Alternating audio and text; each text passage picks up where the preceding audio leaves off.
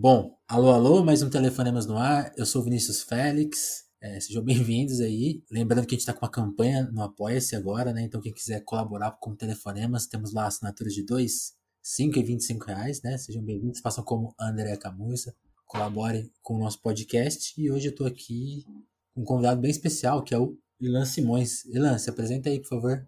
Salve pessoal Telefonemas, prazer estar aqui conversando com vocês, obrigado pelo convite aí, Vinícius. É, bom, eu sou Ivan Simões, sou jornalista de informação, ultimamente é, posso me identificar mais como pesquisador, né, uma vez faço uhum.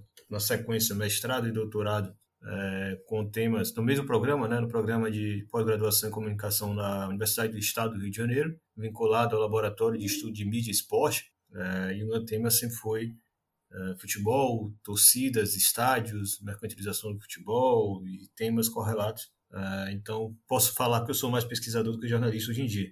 Apesar de desenvolver uhum. um projeto uh, jornalístico independente, que é o podcast Na Bancada, junto com o Som das Torcidas, que também tem, também tem um canal de YouTube. É isso. E, e é engraçado, porque eu, eu, acho que eu já tinha ouvido falar do, na, no, no, na, do podcast antes, né? Por, por acompanhar a Central 3, né? E, mas eu não, não tinha parado para ouvir ainda, né? E acabei conhecendo o seu nome justamente pelo, por esse evento, né? Que você conseguiu realizar esses dias para trás, que foi. Teve um. um não, sei, não sei se todo mundo acompanhou, né? Mas o Ilan fez um tweet questionando né, a Globo News, que um dia teve aquela, aquele programa em pauta lá, fez, tinha uma discussão sobre racismo e nenhum nenhum jornalista negro ou especialista negro na bancada, né? Só tinha gente branca comentando o tema do racismo. E ele fez uma provocação ali em tweet que viralizou e acabou provocando a Globo a fazer uma bancada, né, com jornalistas negros para discutir o racismo, né? E, e aí eu acabei conhecendo o Ilan e vendo que ele era um ótimo personagem aqui pro Telefonemas, não só por ter feito essa, esse tweet, né, mas pelo trabalho dele que que é muito bom, assim, muito importante. E mas vamos começar discutindo o Twitch lá. Como que, como que foi isso, assim, essa ter levantado essa, essa bola e ter ter mexido com uma instituição tão grande, tão difícil de se mover que é a Globo, né? Como que você lidou com isso? É, foi uma, um episódio assim que até hoje tem uma certa dificuldade de interpretar, não vou mentir não, porque ah, você usa redes Vamos sociais, eu, eu tenho a minha própria rede social e também alimento a rede social do Na Bancada. Né? A gente também tem uma movimentação grande lá, com conteúdo, etc., para além do podcast, das lives. Então, devo fazer uns uhum. 30 tweets por dia né? nessa brincadeira aí. Inclusive com respostas, é pouco, né? Né? interações, etc. Então, é, foi mais um só que foi um que acabou sendo, muita gente falou que foi a, a perspicácia, né? Que eu tive de registrar. Né? Eu, eu, tinha ligado a televisão, tinha colocado é, o Globo News. Aqui em casa eu não tenho é, TV a cabo, né? Eu tenho um link, eu tenho um senha para canais, né? Uhum. Inclusive da Globo Sat. Então tem todo um trabalho, tem que botar o computador, tem que ligar tal, porque eu, eu, eu tenho esse costume ali desde os anos 2010 né, de acompanhar bastante como é que é a cobertura jornalística, né? A gente é jornalista, a gente é pesquisador da comunicação social e etc. Então, mais do que acompanhar as notícias, a gente também se preocupa muito com a, a, é, com o fazer jornalístico, né? Sim, então, sim, sim. eu gosto muito de acompanhar avidamente, assim, principalmente nesses momentos, né, de movimentações sociais, né, de crises políticas, etc. E aí liguei para ver um pouco mais da verdade sobre, sobre os acontecimentos nos Estados Unidos. E tinha lá, né? A pauta é racismo. E, bom, conheço já de longas datas todas as figuras que compõem a principal equipe do, da Globo News. É, e pouco tempo antes a gente tinha gravado na bancada uma live com a própria Flávia Oliveira, né, que é aquela jornalista que acabou sendo convidada para o programa do dia seguinte. Uhum. E muito me intrigava, né, porque ela é uma mulher extremamente brilhante e, e competente fala sobre muitos assuntos, né? Eu, se não me engano, é especialista em economia e tem vários trabalhos com juventude, com empreendedorismo. Então, ela é uma pessoa extremamente capacitada a falar em qualquer assunto, principalmente é, racismo, porque ela é uma mulher que realmente tem uma formação intelectual absurda no tema. Né? Então, muito me intrigou é, aquela, aquele paredão de, de comentaristas brancos com a, o letreiro embaixo, né? a pauta é racismo. Então, assim, talvez pelo tom é, brando que eu usei na crítica, né? Parecendo uma. que eu estava cochichando no ouvido do diretor, né? Para falar, rapaziada, pauta é racismo. Eu acho que eles acabaram recebendo bem, né? Se eu tivesse, talvez, usado um tom mais agressivo, como é muito comum nas redes sociais, ou redes antissociais, como diz meu amigo é, Francel Cruz. É, então, eu acho que talvez eles não, não recebessem isso da forma que receberam. E assim, convenhamos, né? todas as pessoas fazem esse tipo de crítica a todo, todo instante. Acho que uhum. só foi a hora, o, o tweet certo, no momento certo, no contexto certo, com o tom certo, que acabou sensibilizando ali a equipe que pensa né, o, o programa. E aí, assim, o resultado, por mais que a gente possa continuar fazendo, tecendo milhões de críticas, né, a, a imprensa comercial brasileira, queira ou não queira, ela é muito mais guiada pela, pela necessidade de gerar né, lucro, do que necessariamente de gerar transformações sociais, como aquele programa, queira ou não queira, ele gera. É, mas é, não tem como não ficar feliz com o resultado, né? porque você teve ali um momento histórico, sem dúvidas. Mas não fiquei me achando o pai da, da criança, não. É, é estranha a sensação. Muita gente vindo agradecer, tá? Não, pessoal, só fiz um, um, um bendito tweet Sabe. que deu na hora certa, né? Mas assim como tantas outras Sim. pessoas, é, eu teci aquela crítica que deveria ter acontecido. Né? A gente tem que manter esse tipo de certa vigilância sobre o que tem sido feito né? no sim, jornalismo brasileiro, sim. inclusive provocar essas mudanças, com certeza são muito positivas. A própria Flávia Oliveira, que me incomodava muito o fato dela só ficar no horário da tarde, que é um horário pouco assistido, né? a audiência é baixa, ela ia agora para o horário nobre da Globo News. Né? Então a gente tem de fato a transformação aí uh, de abordagens de qualidade, né, de representação. E sem dúvida esse é o impacto mais importante disso tudo. Sim.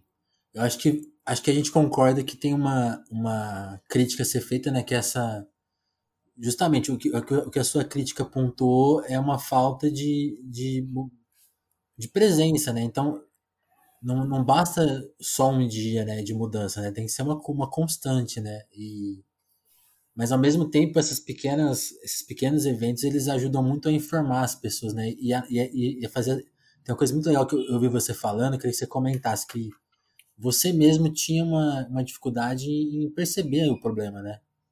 E, e, e toda e de tanto ouvir discussões e ouvir os temas sendo levantados você começou a reparar né, nesses problemas a ponto de ter feito tweet né? De de, de enxergar para uma tela e ver aquele problema e, tipo, e ver que é um problema né? Isso é muito importante eu sou filho dos anos 90 e assim como eu e muitas, muitos jovens na minha Soma, idade, né? pessoas da minha geração, cresceram com alguns arquétipos que, vamos lá, eu comentei depois, né? eu não me considero é, uma pessoa é, ideal para estar na liderança de movimentos negros, porque de fato eu não sou uma pessoa vista pela polícia como um, um jovem negro, né? Eu não sofro racismo na rua.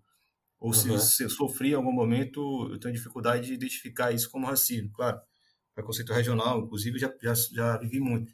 Mas não como alguém que quer se colocar nessa posição. Né? Eu acho que, é, como eu expliquei no vídeo que eu fiz depois, é, quando eu estou na rua, um jovem, meu amigo negro, é, só toma esculacho da polícia e eu não tomo. Né? Isso quando eu vou para o estádio, eu vejo jovens negros tomando uma revista dura e eu não tomo. Né? Esse, para mim, é um critério importante para entender que eu tenho que abrir espaço para pessoas que realmente né, é, sofrem preconceito Sofre. dessa, for dessa forma, né, desse, dessas características, principalmente violência policial, que eu acho que é a, a expressão tipicamente brasileira do racismo, é, elas, as pessoas devem se colocar.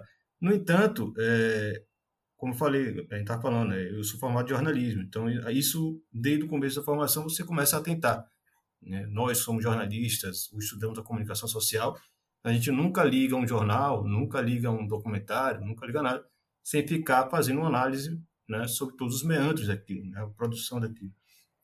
Então, é, eu cresci, assim como minha irmã cresceu, assim como todos os meus amigos cresceram, é, vendo Xuxa, né, a, o ideal de beleza e de mulher era Xuxa, não uma mulher loira, é, todas as novelas, eu poderia listar um, inúmeras novelas da, dos anos 90. É, os protagonistas eram brancos, as pessoas bonitas eram brancas, é, o negro sempre era o papel né, é, secundários, subalternos, etc. Subalterno. É, eu sempre via nos principais jornais as pessoas brancas como pessoas capacitadas e bonitas. É, logo, né, isso para uma série de, de pessoas no Brasil, né, jovens principalmente, isso é um, tem um efeito absurdo do ponto de vista da autoestima, inclusive. Né? Muitos jovens não se veem capacitados porque não têm essa referência. Então, quando você coloca numa tela né, é, seis profissionais que tenham gabarito, né, profissionais qualificados, se todos eles são negros, eu não tenho dúvida que um jovem negro, principalmente aquele que ainda está naquela fase da formação né, intelectual, né, de começar a entender como funcionam as coisas, vamos lá, 14, 15 anos, com certeza isso teve um impacto muito grande. Né? Acho que talvez eles não, não nem lembrem daqui a 10, 15 anos o que eles viram e como aquilo impactou neles, mas sem dúvida impactou. Né? Então não dá para menosprezar também, né? É, ah, Claro, o pessoal tinha razão, falava, ah, só tem que ficar, ter cuidado para não ser só uma resposta nesse momento que a pauta é racismo, né? Tem que fazer essa mudança sempre. É, sim, é, sim. é, real, né? a gente tem que atentar para isso. Mas, assim, não dá para menosprezar também o efeito que tem a TV né, na, na subjetividade desses jovens, dessas pessoas, sim, sim, dessa próxima geração que vem, provavelmente vai se sentir muito mais parte do que a minha né? Quando, quando nunca teve a oportunidade de ver alguém parecido com ele na TV. Sim. E eu fico pensando nesse efeito também, porque foi além da Globo News, né? A própria Globo exibiu, né, depois no, na sexta-feira e e foi para e assim, eu para mim foi impactante ver, tipo, aquela discussão na Globo assim, não é todo não eu nunca tinha visto aquilo na Globo assim, naquele tom, né? Então foi foi é, importante. E o nível da conversa foi muito grande, foi muito bom, né? Foi muito bom, né? Foi, foi altíssimo. Bom. E, e é, é, doido, porque a TV fechada e a TV aberta são públicos bem distintos, né? Sim, é outro universo. É. É. Mas, Ilan, aí eu te, eu te descobri, né, por causa desse evento, né? Só que você faz muito mais que isso, né? Você é jornalista, pesquisador e queria que você comentasse um pouco justamente sobre os seus assuntos, né? Como você lida muito com futebol na sua pesquisa, como que você chegou no, o que, que, que, veio primeiro, a pesquisa ou o futebol? Embora eu imagine qual seja a resposta, conta aí. É, só para frisar que você fez a pergunta, eu acabei não, não respondendo essa parte né, da influência né, intelectual. Ah. É, é, isso. Vai eu lá, acho lá, que se não fosse o trabalho grande de é, muitos jornalistas, muitos militantes do movimento negro, intelectuais, certeza a gente não teria esse nível de capacidade de questionar algo do tipo. Né? Então, só para reforçar que eu deixei passar na resposta anterior. Pô, Mas é, inclusive isso, eu não sou nenhum tipo de estudioso sobre esse tema. Né? Entendo exatamente porque essas pessoas tiveram parte da minha formação de uma forma ou de outra. É, minha especialidade, digamos assim, é estudar de fato futebol, torcidas.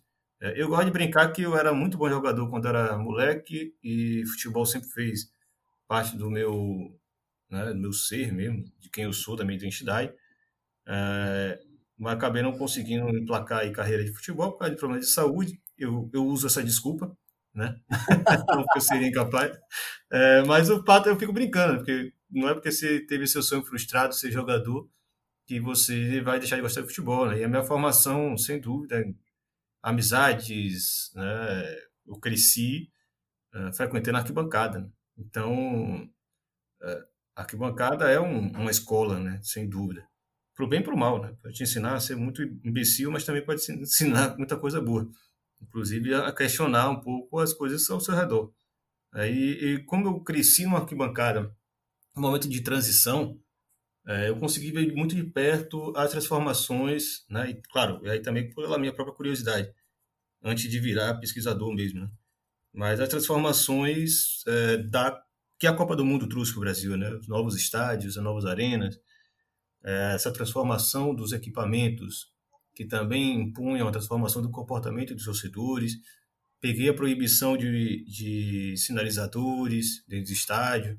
Peguei um período de um aumento absurdo de preço de ingresso, é, exatamente com esse argumento de conter a violência, né? Esse, é, essa abordagem bem é, preconceituosa do tema da violência nos estádios, uhum. como se só pessoas de, de classe baixa fossem né, praticantes de violência nos estádios, convenhamos.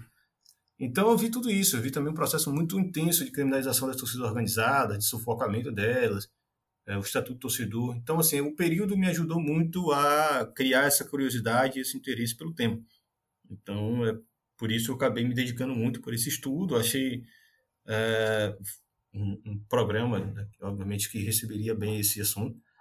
E acabei, sei lá, virando uma voz nessa pauta aí, não só como torcedor ativo, né, inclusive dentro do meu clube e na minha cidade, agora estou no Rio de Janeiro, mas continuo sócio do Vitória, já fui conselheiro do Vitória, participo politicamente do clube, é, mas também como pesquisador né, e como produtor de conteúdo sim, jornalístico. Sim. E, e, e, assim, tentando falar um pouco do que você fala no seu livro, qual, qual que é a sua avaliação das torcidas? Porque é muito engraçado esse movimento né, de elitização né, então, que teve, com essas justificativas que a gente, a gente já entende que são premissas falsas, né? Essa coisa do, dos ingressos mais caros e da, e da criação das arenas, né? Como essa, essa, essa desculpa de forma de combater a violência já, já, já se provou que é completamente falsa, né? A gente viu mesmo um pouco ano passado isso, né? É, a questão das torcidas únicas e da elitização, a violência não foi resolvida, né? Talvez seja a única coisa que se manteve, inclusive, né? Se perdeu várias coisas importantes que tinha e a violência ficou lá, igualzinha, né? do jeito que era. O que, que você conta sobre isso? Assim, não dá para dizer que a violência hoje seja igual a de antes. Acho que existia um processo de ah, mudança geracional. As torcidas, de fato, não são tão volumosas como já foram antigamente. É ah. difícil fazer esse comparativo, porque antes você tinha muitos bondes de bairro, né? as brigas aconteciam muito nos bairros. Hoje acontece, mas a gente sente que é um grau menor. Mas isso acho que se deve muito mais a uma mudança geracional, de, bom, a nova geração não está mais interessada em fazer parte de torcidas, é, os estádios estão elitizados, é né, mais difícil. É, na verdade, ir para estádio tem sido cada vez mais chato, porque você não pode fazer nada no estádio. É, você passa um uhum. sufoco para passar uma revista policial, você lá dentro, a festa já não é mais bonita. Né? Acho que é uma questão geracional que tem que ser colocada em xeque também. Mas, assim, falando em termos de é, ocorrências de brigas, não muda nada. Né? Não muda nada. Isso já foi provado uma série de vezes. Eu gosto de usar sempre o, o exemplo lá do, de Curitiba, né? O Atlético Paranaense, por conta própria, resolveu botar o projeto de torcida humana, que o próprio rival uh, Curitiba chamou de ideia patética, com o TH, né? Para brincar mesmo com o nome do Atlético. É, e que eles, pô, eles tiveram apoio incrível, assim, foi, eles tiveram um apoio inveterado do Ministério Público e da Polícia Militar do Paraná, uma ideia que, enfim, é absurda em todos os sentidos. Você está pensando em futebol, né, como um espaço né, onde as pessoas devem curtir um jogo de futebol e, e são dois times, portanto, duas torcidas. É, Para quem não sabe, só tentando resumir o máximo, né, o próprio Atlético Paranaense, por conta própria, resolveu criar o, o tal do, da torcida humana, que na verdade é uma, um, um, um nome fantasia para um projeto de torcida única no seu próprio estádio é, desde que o torcedor visitante pudesse é, entrasse no estádio não identificado e não existiria um setor guardado para ele. Ou seja, não vá, né? É, praticamente desconvidava o cara a ir ao estádio, mas ele chamava de torcida humana. É, a hipocrisia pura, né? A história, ideia realmente patética que teve apoio da Polícia Militar. E aí, por que eu gosto de, de trazer esse elemento? Porque logo depois que o Atlético desistiu disso, porque trouxe uma série de enfim, constrangimentos ao clube, porque os clubes rivais tinham que lidar com seus torcedores sendo barrados, tendo que deixar a camisa lá de fora. Chegou a ter o caso de mulheres entrando no estádio só de sutiã, porque não podiam entrar com a camisa do time, né? algo totalmente absurdo. É, então eles acabaram recuando, né? abriram mão dessa ideia, porque também estava prejudicando seus próprios torcedores que iam a jogos fora de, de Curitiba. Né? Também estavam sendo proibidos de ir para o jogo. Uma espécie de retribuição né, a, a não gentileza. Uh, e quando a Polícia Militar do Paraná foi meio que fazer um balanço do projeto Torcida Humana, eles disseram que é um projeto provisório que durou mais de um ano, uh, eles levantam números, né? diminuições de ocorrências de briga no estádio, saiu de quase zero para quase zero. Uh, diminuição de ocorrência de briga nos terminais de ônibus do, da cidade, saíram de X para X,2. Né? Diminuição, enfim, os dados que eles levantaram só provaram que o projeto não serviu de nada. Né? Não adianta uhum. você mexer no estádio. É, a gente sempre falou, as brigas nunca acontecem no estádio. É muito raro briga acontecer no estádio. Porque no estádio você tem sim um planejamento que vai dividir as torcidas. Né? Você tem que pensar a política na rua, no trajeto. Né? Você tem que é, é planejar isso. Você tem que conversar com as lideranças da torcida para entender como elas vão funcionar. É, se você quer, de fato, conter violência no futebol, você tem que lidar com essas organizações. Não é tratá-las como bandidos ou bani-las ou fingir que elas não existem, porque é isso que a torcida única faz. A torcida única simplesmente finge que não existe uma torcida adversária e que as brigas não acontecem longe do estádio. Então, como você falou, não resolveu nada. Né? Em todos os lugares do país, São Paulo, uh, Goiânia, Salvador, onde mais inventaram torcida humana, torcida única. Ah, na própria Buenos Aires, né, na Argentina, eh, não uhum. se resolveu absolutamente nada, porque os mesmos locais onde sempre ocorreram as brigas históricas da torcida, de algumas partes das torcidas, importante frisar sempre, continuaram existindo, porque não ia ter policiamento lá no Largo do Tanque, a 15 quilômetros do Barradão, onde aconteceria um clássico sem a torcida adversária. Né? Então é uma grande bobagem é, realmente achar que isso vai dar, vai dar resultado. É, se você quer resolver o problema de fato, você tem que trabalhar, não é fingir que as coisas não existem. Sim. E, e aí eu queria entender uma coisa, assim, que aí eu, eu realmente não entendo, assim. Por que que esse processo acontece? Porque uma coisa que eu tenho é, dúvida, assim, antigamente a, a, o espetáculo era mais interessante para as torcidas, a gente via uma presença maior das torcidas, né? Como você relatou aqui tinha essa movimentação. Quando, as, quando os estádios viram arenas e esse show assim, perde o impacto, assim, eu entendo que é para o ingresso ficar mais caro e para se ganhar mais dinheiro, né? Mas, assim, isso teve tem efetividade, assim, não tem esse essa, não, não, vai na contramão essa ideia de ao fazer isso as pessoas fugirem dos estádios e isso se perder, essa, esse projeto, esse tiro sair pela culatra qual, como que você, que, você encara? Qual, qual que é o objetivo da, do, dos times ao fazerem, ao, ao, fazerem isso? E assim, esse plano tá dando certo ou tá dando muito errado? Assim? Bom, como dizia o, o nosso saudoso professor Gilmar Mascarenhas, a, a, história ela é feita de uma sucessão de acontecimentos. Né? Ele participou do nosso na bancada uma vez e comentou sobre isso. A gente convidou ele, foi o professor que nos deixou ano passado, né, há quase um ano exato, é, professor de geografia da UERJ, escreveu muito sobre a geografia do futebol, um cara brilhante. Uhum. É, a gente tinha convidado ele para falar sobre o impacto da tragédia de Hillsborough, né, na Inglaterra, na, no processo de transformação dos estados que a gente tem hoje. E aí ele faz esse destaque. É, é, a gente pode usar esse, é, esse momento histórico como uma chave que vai ser virada, né? mas as, os, a história é feita de uma série de encadeamentos históricos. Né? É, mas óbvio, você tem que identificar esses marcos, porque eles são, de fato, as formas que a gente consegue explicar o porquê mudou, como mudou e de onde mudou. É, você tem ali nos anos 80 e 90, isso é, um, é de uma ordem global, um crescimento né, considerável de, dessas, dessas subculturas, é, principalmente jovens, é, das grandes cidades, que era o apreço ao confronto físico. Né? Vamos falar sério, as pessoas gostavam, se divertiam em, em trocar murro tem que ter nenhum medo de falar isso não. Isso era uma subcultura. Isso é, ainda existe. Né? Você pode achar isso em diversos espaços. Cada vez menos nos estádios, mas você vai nos bailes de corredor, você vai nas festas, é, em várias festas que existem no país inteiro. No carnaval é muito comum esses bondes saírem né, juntos para trocarem é, é, porrada. É, há, sempre existiu essa subcultura né, da trocação nas grandes cidades, principalmente entre os jovens. E nos anos 80 e 90 ela ganhou uma proporção um pouco maior. Né? Acabou, de fato, perdendo muito controle. É, no Brasil, inclusive, começaram a arredondar as mortes, né? que foram girando ali o que o pessoal chama de cirandas, né? que é a, a sequência de vinganças, de mortes que vão acontecendo nessas torcidas. Para você parar isso, você tem que ter um trabalho muito sério, né? não é também fingindo que nada existiu.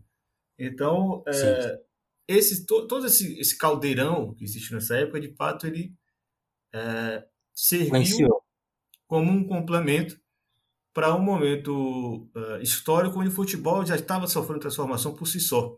Você tinha um processo de transformação no futebol que era basicamente seguintes pontos. Uh, futebol antigamente ele era, os clubes eram financiados basicamente pela renda dos jogos, pela venda de ingressos.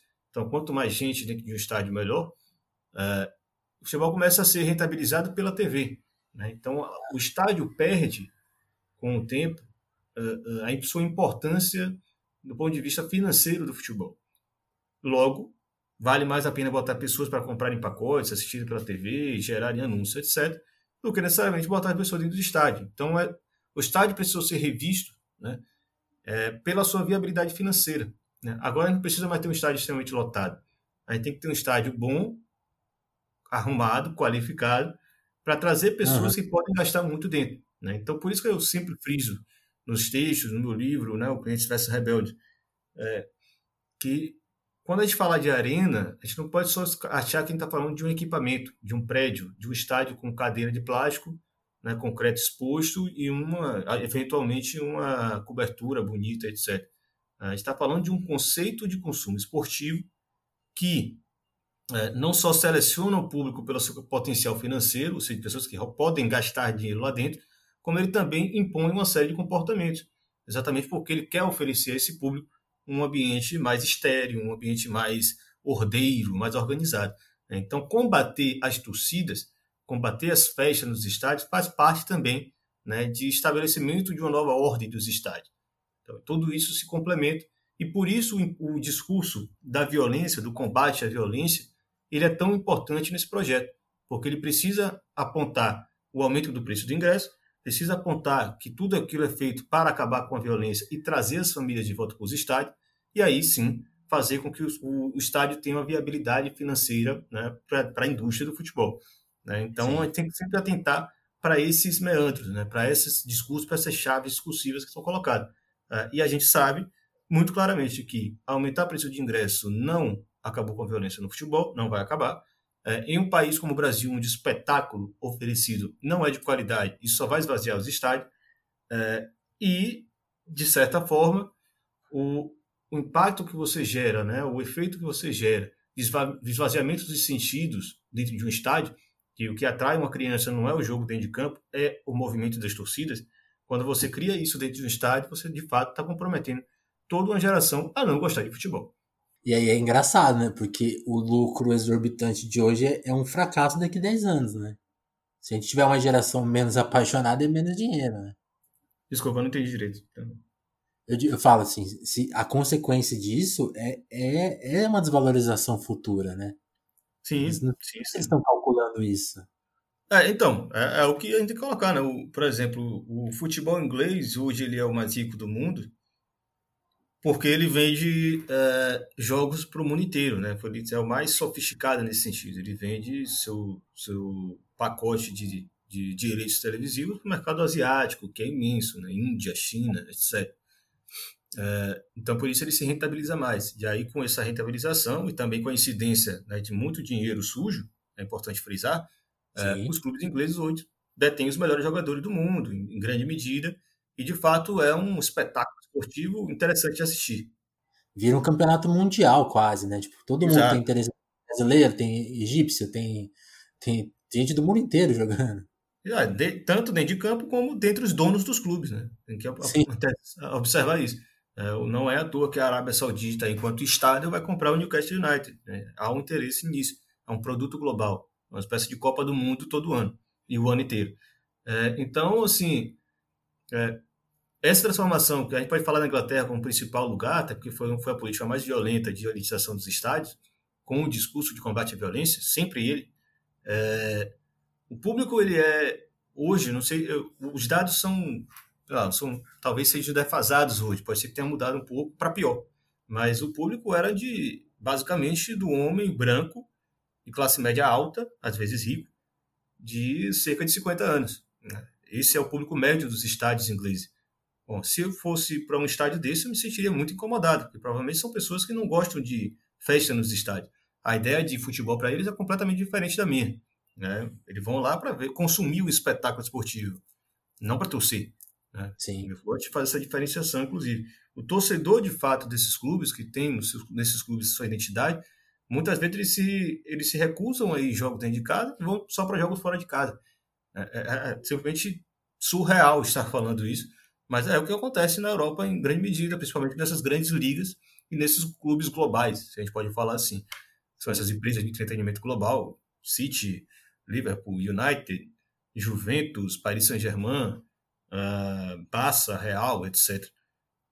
Os caras vão para jogos fora, porque para eles aquilo é muito mais futebol do que ir no seu próprio estádio. Porque seu próprio estádio está dominado basicamente por sim, esse público que tem um comportamento totalmente distinto do que a gente se interessa em ver estádio, que por a gente, pelo que a gente entende de estádio, convenhamos. Uh, e de, por outro lado, você tem uma série de setores dentro do estádio com preços tão altos que são basicamente políticas para reservar esses assentos para turistas. Né? Porque o cara que vai uma vez por ano no Camp Nou, né? Pô, se eu tivesse a oportunidade de pagar um ingresso, sei lá, 200 euros para ter a oportunidade de ver Messi ao vivo no Camp Nou de perto, eu acho que eu pagaria. Por mais que eu seja crítico a isso, Sim. mas, bom, é uma vez na vida, né? Eu não vou fazer isso toda semana. Eu não vou fazer isso durante um ano inteiro. É fácil gastar esse dinheiro. Então, esses estádios eles são preparados para isso também. Né? Eles são produzidos para criar uh, esses, esses espaços praticamente exclusivistas de pessoas que vão ocasionalmente nos estádios. E, bom, se você é um torcedor de um clube e vê seu estádio praticamente sendo reservado para esse público, com certeza você deve ficar muito puto. E os torcedores na Europa estão muito putos com a realidade dos estádios. Sim. Sim, e aí eu fico pensando justamente nisso. Lá eles fizeram essa coisa a longo prazo, né? Isso aqui, isso aqui vai virar um show global e a, e a consequência é essa, é para vir turista, é para vir. É, o objetivo é esse. E, e, eu acho engraçado justamente isso. Quando o Brasil adota a mesma estratégia, é uma estratégia incompleta, né? Porque o futebol brasileiro não. Há muito tempo ele não dá show, né? Os craques não ficam aqui, então. A gente, não tem, a gente não tem nem mais a desculpa de vender um show global do tipo assim, vejam os melhores jogadores do mundo, vejam o Neymar jogando no Santos. Não tem nem isso, né? É tipo assim, é um imagina você, você tá recebendo, sei lá, você trabalha numa empresa multinacional, é essa lógica, né? Eu não estou inventando aqui para ficar parecendo um, um, mundo irreal, não. Estou partindo da, da lógica que está dada aí para esses estádios, que são centros, inclusive centros de relacionamento, né? espaços corporativos, essas coisas. Aí imagina você trabalha numa empresa multinacional, vamos lá, uma, uma multinacional da telefonia. Uh, o cara está aqui no Brasil para uma, uma reunião e você vai chamar o cara para assistir Fluminense e Figueirense pela 23 terceira rodada do Campeonato Brasileiro. 8 mil pessoas no estádio. É essa a lógica. É, construíram o Maracanã para isso. Né? Quem vai se interessar e levar esse jogo? Que espetáculo é esse que você está levando o cara? Você está praticamente ofendendo ele. Vou perder seu tempo com duas horas que você tem aqui para curtir o Rio de Janeiro e vou te levar para assistir Fluminense e Figueirense uh, com 8 mil pessoas dentro do estádio, numa 23 rodada do Campeonato Brasileiro. Não é, assim, a gente não tem nem esse produto, saca? E aí eu acho que isso aí tem tudo a ver, né, Elan, com essa. São dois movimentos que acontecem juntos, né? É, conta um pouco dessa movimentação do clube empresa, né? O que que, que, que, é, é, que, que é esse movimento que a gente está. Eu, eu, acompanho bem pouco, né? Tinha uma coisa de lei que ia autorizar isso. Já, já, isso aí já andou para frente? Tá, como que tá essa, essa, essa história? O processo é esse, né? Porque é um processo global, né? Dá, dá uma, conta essa história para gente. Bom, é, na verdade, sim. Virar empresa no Brasil, qualquer clube está autorizado. Né? Alguns já tentaram, inclusive, fracassaram redondamente e desistiram. É, tem um aí que ainda está fazendo sucesso, que é o Bragantino, mas é muito cedo para dizer se foi sucesso ou não. É, mas, enfim, é um caso bem à parte, porque é um dinheiro que vem da Europa, enfim, uma multinacional e etc. Apesar daí alguns indícios também que esse negócio tende a entrar água. Uh, mas é, qual é a grande questão? A gente está numa rediscussão, pelo menos há dois, três anos, que tem ganhado força e etc., muito na, na esteira do endividamento de alguns clubes muito tradicionais no país, é, dessa ideia de retomada da proposta de transformação dos clubes brasileiros em empresa. Então, esquece, deseja-se criar uma nova regulamentação para que os clubes agora tenham um ambiente, né, digamos assim, um, uma estrutura, uma série de normas fiscais, etc., sejam mais atrativos para que os clubes possam de fato virar empresa uh, com maior segurança, porque a Lei Pelé, em 1998, tentou regulamentar isso, deixou algumas pontas soltas e, portanto, entende-se esse pessoal que tenta emplacar essa nova lei, uh, por isso os clubes não teriam virado empresa.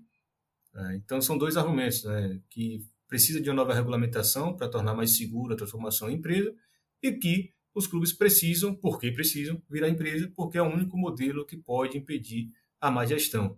É, isso tem mudado um pouco. A gente alguns atores é, políticos importantes já levantando algumas questões. Né? Ah, não é só o clube virar empresa, que isso quer dizer profissionalização, boa gestão e tal.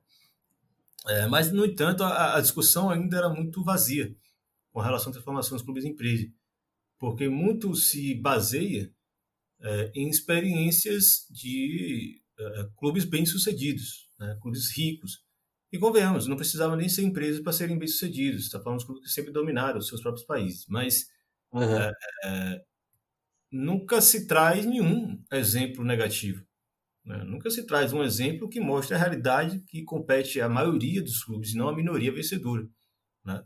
Então, a, gente organizou pela editora Corner um livro Clube Empresa, Abordagens Críticas Globais, as Sociedades Anônimas do Futebol, é exatamente para compilar é, tanto pesquisadores que trazem essa leitura crítica sobre a transformação dos clubes em empresa, como torcedores que também né, participam de clubes da Espanha, Portugal, Chile e Argentina. É, e o retrato é isso, né? Não é bem assim como se tem se falado. Que vai, o seu clube vai virar uma empresa, vai chegar uma série de bons investidores. Esses bons investidores vão colocar em prática uma série de, de políticas é, de governança moderna e, e, por isso o clube não vai ter mais dívida. Que é, são uma série de falácias, né? O cara, ele, de fato, ele não conhece, ele não se deu o trabalho de estudar a fundo o que acontece em outros países, ou ele às vezes é mal intencionado mesmo. Eu consigo facilmente dizer quem está mal intencionado e quem está quem tá desinformado nesse assunto. Mas o que acontece hoje no Brasil é isso. É o livro que a gente bolou exatamente para criar, é, uma, criar não, né? Trazer para a discussão uma série de elementos que dão um novo olhar sobre essa questão dos clubes virarem empresa. É, e boa parte dessa questão indica que é, muitos malefícios vêm né, junto com a transformação de clubes em empresa. Entendi, entendi. E, e aí o que eu acho legal da, dessa sua pesquisa é que, eu, pelo que eu entendi, você tem uma, um entendimento. Queria até que você contasse da sua, da sua experiência no Conselho do Vitória, que, que, como, que é, como que é ver o clube assim tão de perto, né? Os problemas, as, como a política dos, dos, de um clube funciona, né? Mas eu, pelo que eu entendi, você também tem uma proposta que seria melhor do que essa, né? Que é a, a saída democrática, né? Queria que você contasse isso, assim, essas duas coisas, a, a sua experiência de conselheiro e, e, e, e, qual que é essa saída democrática que seria mais mais saudável, né, para os clubes? É, assim, como eu sempre friso, né? Eu não vou criticar uma leitura uh, fatalista trazendo outra leitura fatalista. Né? A gente defende, não só eu, existe uma série de grupos em diversos clubes do país, de sócios, de conselheiros, é, que eu tive a felicidade de conhecer e, e manter contato, trocar ideia. É, posso falar de clubes do norte ao sul do país. É, e alguns pesquisadores também que falam o seguinte: é, é um, um, clube com uma estrutura democrática ele tem a maior capacidade de colocar em prática é, políticas de governança, de transparência e de controle é, que mesmo uma empresa com formato de sociedade anônima tem dificuldade de colocar em prática. Por quê? Porque se o crivo é a democracia dos seus sócios, é um sócio pagante, né, e nem todo mundo precisa ser um sócio com participação política, ele vai se ele quiser, é, você cria um, um, um, ambiente de poderes e contrapoderes. Né? Queira ou não queira, a democracia ainda é um sistema que é um dos melhores sistemas que as pessoas conseguiram inventar. Né? ele, é, ele, ele, alia uh, tanto participação como poder de fiscalização, como justiça e controle. Né? Queira ou não queira, sim. Mas, claro, só a democracia no clube sozinha não é capaz de fazer o clube adotar melhores práticas de gestão. É, eles precisam de uma série de ferramentas aí para tornar isso, isso é, uma prática real. É, dentre eles, né, você tem um conselho fiscal independente, né, que de fato vá fiscalizar as contas do clube né, e, e, sirva ali como uma espécie de justiça mesmo é, dentro dos clubes. E tem um conselho deliberativo proporcional, onde você vai ter capacidade de ter ali dentro é, uma diversidade né, de perspectivas dos torcedores para que possam decidir as normas do estatuto do clube, né, seja uma norma eleitoral, seja uma transformação no, no plano de sócio-torcedor, seja uma mudança no estádio, é, seja a adoção de uma política para o futebol feminino, para dar um exemplo, mais elaborada. Né? Então, assim, a participação do torcedor ele, não é só uma proposta, né? ele também faz parte de um princípio. Né? Se o clube ele é produzido pelos seus torcedores, é, então os torcedores devem fazer parte do clube. Né? E colocar o torcedor para fazer parte do clube, inclusive, traz uma série de benefícios que outros formatos, inclusive o atual formato da maioria dos clubes no Brasil, que são esses clubes oligárquicos, fechados, né, extremamente restritivos, é, ele também não conseguem né, dar resultados. É, muito se fala que ou, ou, o clube vira empresa ou ele continua associação, né? E o que a gente tem defendido muito é que não. É, é não há uma dicotomia entre associação e, e empresa. É, na perspectiva da gente, tanto a associação fechada, como a maioria dos clubes brasileiros são, uhum. e uma empresa, elas sofrem do mesmo problema, né? que é o autoritarismo, né? é, é a apropriação indevida de uma riqueza que ele não produziu. Né? Quem produz os clubes são os torcedores, seja no seu dia a dia, seja dentro do estádio, seja no financiamento real com dinheiro. Né? Então a gente defende tanto como princípio, como também como uma ferramenta fundamental para que os clubes brasileiros tenham a melhor gestão, é, parem é, é, de ter as é, suas contas devassadas por, por más gestões, com, óbvio, mecanismo que consigam garantir esse controle, e, claro, né, atenda aos interesses dos torcedores, não interesses particulares do seu proprietário, né, caso ele vire empresa, ou dos seus uh, beneméritos, digamos assim, caso ele continue a associação fechada como são hoje. Uh, o exemplo que a gente mais fala é, antes de é, do Cruzeiro entrar nessa crise toda que ele entrou, a gente gravou na bancada com o pessoal do grupo Resistência Azul Popular. É, eles, eles, são um agrupamento que compõe uma frente chamada Democracia Celeste. E lá eles já estavam falando, ó, o Cruzeiro é assim, assim, assado, é, não, não tem fiscalização, não tem conselho fiscal, o cara que está no conselho fiscal é amigo do presidente, o cara do, que está na presidência é amigo do, do, presidente do conselho deliberativo. Então, quem meter a mão no dinheiro do Cruzeiro nunca vai ser punido na estrutura que o Cruzeiro tem hoje. Né? E dito e feito. Né? Na conversa lá eu falei que em 10 anos o Cruzeiro ia ver o resultado desse problema. É, não deu nenhum ano, o Cruzeiro entrou na crise que entrou. É, então é isso. É, não estamos aqui só para defender a associação de forma cega. Estamos defendendo um formato específico de associação que atende o interesse dos torcedores. Porque entendemos que os torcedores são os produtores do clube. Sim. Então dá para a gente resumir aí no torcedores univos. cada, um, cada um no seu cada qual, de preferência. Mas, e aí, aí uma, duas questões em uma de novo, Ilan. Você sente que existe alguma. Uma coisa que eu, eu, eu, assumo que eu acompanho um pouco futebol, né? O que eu acompanho, assim, tipo, o Mauro César, assim, eu vejo alguma coisinha ou outra, né? Uhum. E, por exemplo, eu vejo muito o Mauro direto reclamando que torcedor não gosta de crítica, né? Assim, uma parte dos torcedores não gosta de crítica.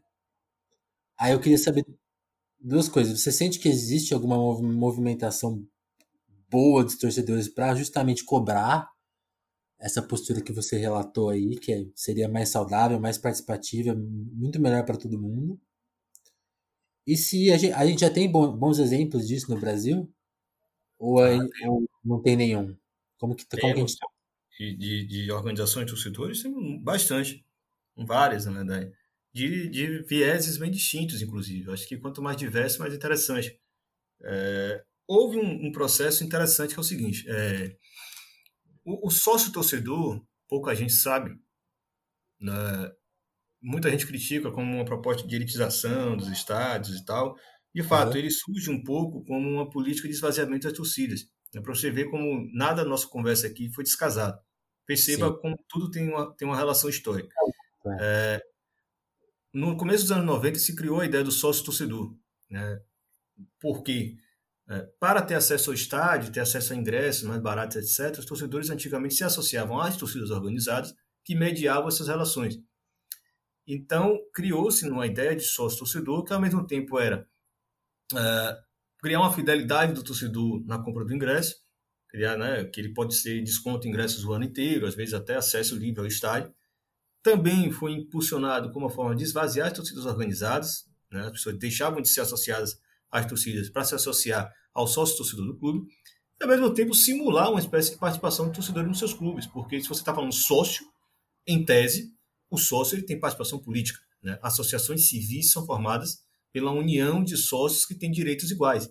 É, entretanto, esse sócio torcedor não é sócio coisa nenhuma. Né? Ele é basicamente o detentor de um season ticket, como é na Europa. Ele tem direito a descontos ou pacote de ingresso. É, então, a semântica que foi usada de sócio-torcedor, isso é muito curioso, com o passar dos anos, o sócio-torcedor começou a se ver como um sócio de fato e exigir essas, essas políticas dentro dos clubes. Então, você vai ter inúmeros clubes onde isso vai acontecer, o sócio-torcedor cobrando direitos de sócio, independente do valor.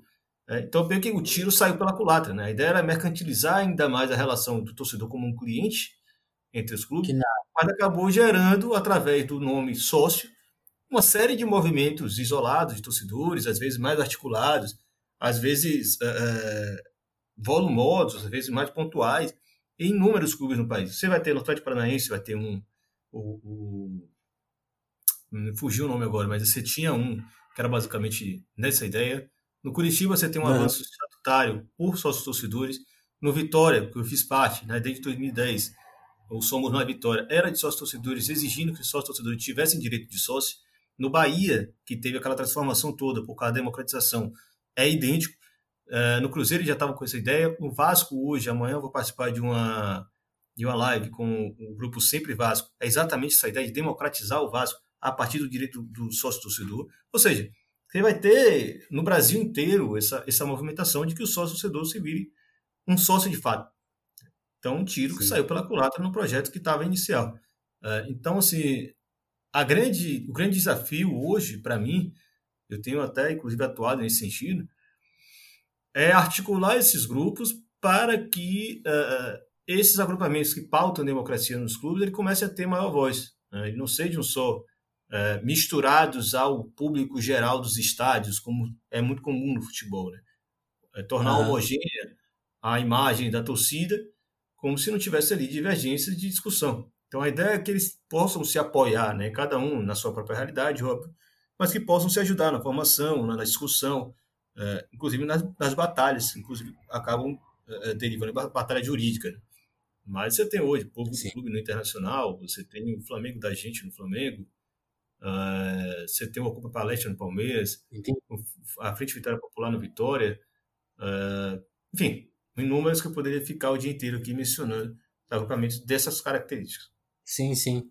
Mas acho que, acho que talvez tenha me expressado mal. Eu, as torcidas têm, então, estão, estão mais organizadas, né? Nesse sentido. Mas, ah. assim, clube, assim, o clube já colocou essa gestão em prática, assim, mesmo um clube pequeno, tem, tem alguma prática nesse sentido? Sim, sim, sim, sim. Então, dentro desse processo, é, você tem o internacional, mas muito particular, no caso deles, o, o Grêmio também passou por um processo de democratização, né? o sócio nesses dois clubes ele tem direito a voto. Uh, o, o, próprio Bahia fez isso em 2013, mais ou menos 2013, 2014. Vitória fez em 2017, final de 2016, perdão. Uh, você teve avanços interessantes no Santos, um pouco mais abertura né, para o voto do sócio, apesar de ainda ter alguns problemas internos. O Fluminense liberou voto do sócio para presidente, apesar de ainda não liberar a composição de conselho deliberativo. Uh, o Náutico, no Recife, talvez tenha uma das estruturas mais democráticas também, em termos de clube brasileiro. Uh, que me vem à cabeça são esses agora, né, que são mais recentes as transformações que apontam, de fato, um avanço nessa discussão. Mas, claro, muitos são extremamente fechados, né? Apesar do, de um certo avanço que o Flamengo teve também, de, de abrir inscrição de sócios, mas é um clube que ainda controla muito. Uh, o Corinthians também tem uma série de controles aí uh, que prejudicam esse avanço do, de ferramentas democráticas. Mas sim, esses exemplos que eu falei, e eu acho que tem muitos aí que estão avançando nesse processo também. Entendi, entendi. Não, para a gente encerrar o papo, queria fazer duas perguntas aí, aproveitando o seu trabalho de jornalista. E que, também estão casados com essa conversa toda, né? Como que você está vendo a, as ideias dos clubes para essa fase de pandemia, né? Eu nem uso falar a frase pós-pandemia, porque no Brasil é difícil visualizar esse cenário, que a gente já está vendo lá fora, né? De, de, uma, de umas, algumas coisas voltando teoricamente ao normal. No Brasil, eu acho que é muito complicado falar nisso, já que é coisa que só sobe, né? Só piora. E acho que acho que essa é a primeira pergunta, assim, como que você avalia isso, né? E, ah, e a segunda pergunta seria assim, como que você avalia um pouco o nosso... É uma pergunta mais geral, como que você avalia o nosso jornalismo brasileiro de futebol, assim? Mas vamos lá, vamos para a primeira pergunta, né? elas, não têm tanto a ver. É, sobre volta de jogo, acho que é... Enfim, não tá voltando não é, não é futebol, né? Tá voltando ao negócio. Né? Eu não, não consigo conceber futebol sem público, sem torcida. É, Para muitos, o público é basicamente consumidor de espetáculo. Eu digo que não. Né? Eu digo que boa parte das pessoas que estão frequentando os estádios em todo o mundo, eles são membros dos clubes. Então, se você acha que só botar a bola para rolar com os jogadores correndo, é, com a ausência daqueles que sempre construíram o público, ele é, isso é uma ideia razoável, eu acho que você não entendeu o que é futebol. Me desculpe a franqueza. Mas é isso, é admitir que é só um negócio que voltou. O futebol não voltou. Né? Os torcedores estão fora dos estádios, por razões muito nobres, óbvio, mas se eles estão fora dos estádios, a bola não deveria rolar, basicamente. Né? Não, nem vou entrar nas questões sanitárias, né? ou uh, as próprias questões esportivas que podem ser discutidas com essa volta dos jogos apressada em plena pandemia, sem tratamento e sem, sem vacina. É, que você vai ouvir, com certeza, daqui a 20 anos, é que muitos clubes fingiram que alguns jogadores seus não estavam contaminados. Eu não tenho a menor dúvida disso. Conhecendo o futebol por dentro, o universo podre, que é o futebol negócio por dentro, não tenho a menor dúvida que isso vai acontecer em grande escala. É, então é isso, a, a pressa é voltar ao negócio. É botar a bola para rolar, para o dinheiro rolar e os salários entrarem, as grandes comissões, as contratações. Né? Muita gente ganha dinheiro nesses atravessamentos do futebol, menos os clubes. Então essas pessoas estão loucas para ganhar dinheiro. As pessoas estão desesperadas para ganhar o dinheiro dela. Por isso a bola tem que rolar. E a grande questão é que o futebol é essa grande máquina de produzir imagem. Né? Então, muito oportunista vai usar a imagem dos clubes para convencer as pessoas, convencer a população de que estamos numa normalidade e é melhor que a bola volte a rolar, menos que o público esteja fora. E tem muito otário que vai embarcar, óbvio, que são torcedores e dirigentes, são bobos que vão, enfim, eu já cansei de falar sobre isso. Mas é, é, é isso, voltou o negócio. Vamos voltar ao negócio. O próprio uhum. negócio uhum. vai ter uma série de problemas para resolver, sem dúvida, nos próximos meses e anos. É, dentre eles, o fato que o Brasil ele sequer levou a sério a pandemia. É né? importante falar. Alguns países estão voltando depois de terem levado sua pandemia muito a sério. É, as pessoas fizeram lockdown, de fato, as pessoas se confinaram, uh, os governos cumpriram seu papel, os governos tentaram, de fato, conter a pandemia e, salvar vidas. O Brasil não. O Brasil teve uma série de tentativas frustradas e isoladas, é, enquanto a gente não tinha sequer uma coordenação a nível nacional e a população que não levou a sério. A verdade é essa. O Brasil foi o país no mundo que basicamente não levou a sério uma doença extremamente violenta, sem tratamento e letal. É isso. É o que Infelizmente é como as coisas aconteceram no Brasil, deixa a gente muito decepcionado, mais um baque do que virou esse país. É, e nós vamos voltar ao futebol, podem ficar tranquilos aí que o futebol vai voltar. E vão ficar muito felizes no sofá de sua casa, vendo um simulacro de futebol sem torcedor. Que aí vocês queriam, boa sorte. Sim, eu, eu achei é, muito... A esportiva brasileira, eu sinto que melhorou muito, sabe? Eu, eu acho que uma geração que chegou pós redes sociais tem feito um bom trabalho. Eu tenho até visto assim, ficado alegre com a quantidade de boas pessoas com boas discussões interessadas em aprender. É, porque o jornalismo é aquela coisa. Né? E isso eu falo sendo jornalista, não estou querendo ofender ninguém, não, mas é, nós não sabemos de nada, queremos saber de tudo. Nós não somos especialistas em nada. Somos especialistas em escrever, em produzir conteúdo e tal. Mas a gente não pode falar sobre qualquer coisa. E jornalista meio que é empurrado a falar sobre qualquer coisa. Ele ganha para achar que eles podem falar sobre qualquer coisa. É, eu acho que isso mudou bastante. Acho que esse tempo passou, né? Que era o tempo da, dos meios, meios de comunicação 1.0, brincar assim, analógico. É o jornal, uhum. impresso e a rádio. Né? Hoje você não pode mais fazer isso. Você tem que ter muito mais cuidado com o que você fala, com o que você produz. E essa nova geração, não só me parece muito mais consciente do seu papel, que é de organizar as informações eh, e as opiniões para que isso se transforme em informação de fato a ser consumida, eh, mas também que tem muito zelo pelo, pelo, eh, pelo que se responsabilizaram. Né? Você tem jornalistas que cobrem futebol feminino que são basicamente militantes de futebol feminino e que bom que são, né? senão não teria, de fato, a categoria. Uhum. E tem outros que atentam. Mas, claro, tem muita porcaria. Tem muita porcaria, tem muito conteúdo sensacionalista, uh, raso, que não saiu ainda do 1.0 e que joga também, de certa forma, com uh, a inocência de torcedores que não entendem como é que o futebol funciona por dentro. Né? Então é isso que a gente tem visto bastante por aí. É isso, Ilan. Mais, algum, mais alguma coisa? Eu agradecer aí. Falei bastante. Eu gosto quando tem esse espaço assim que a gente consegue completar raciocínio, né? Porque às vezes a gente vai dar entrevista, o cara pega só duas frases. Mas é ter espaço maior que a gente consegue explicar começo, meio e fim das ideias. É, e é isso. Eu acho que ficou legal como os temas é, é se encadearam e, e, se complementaram.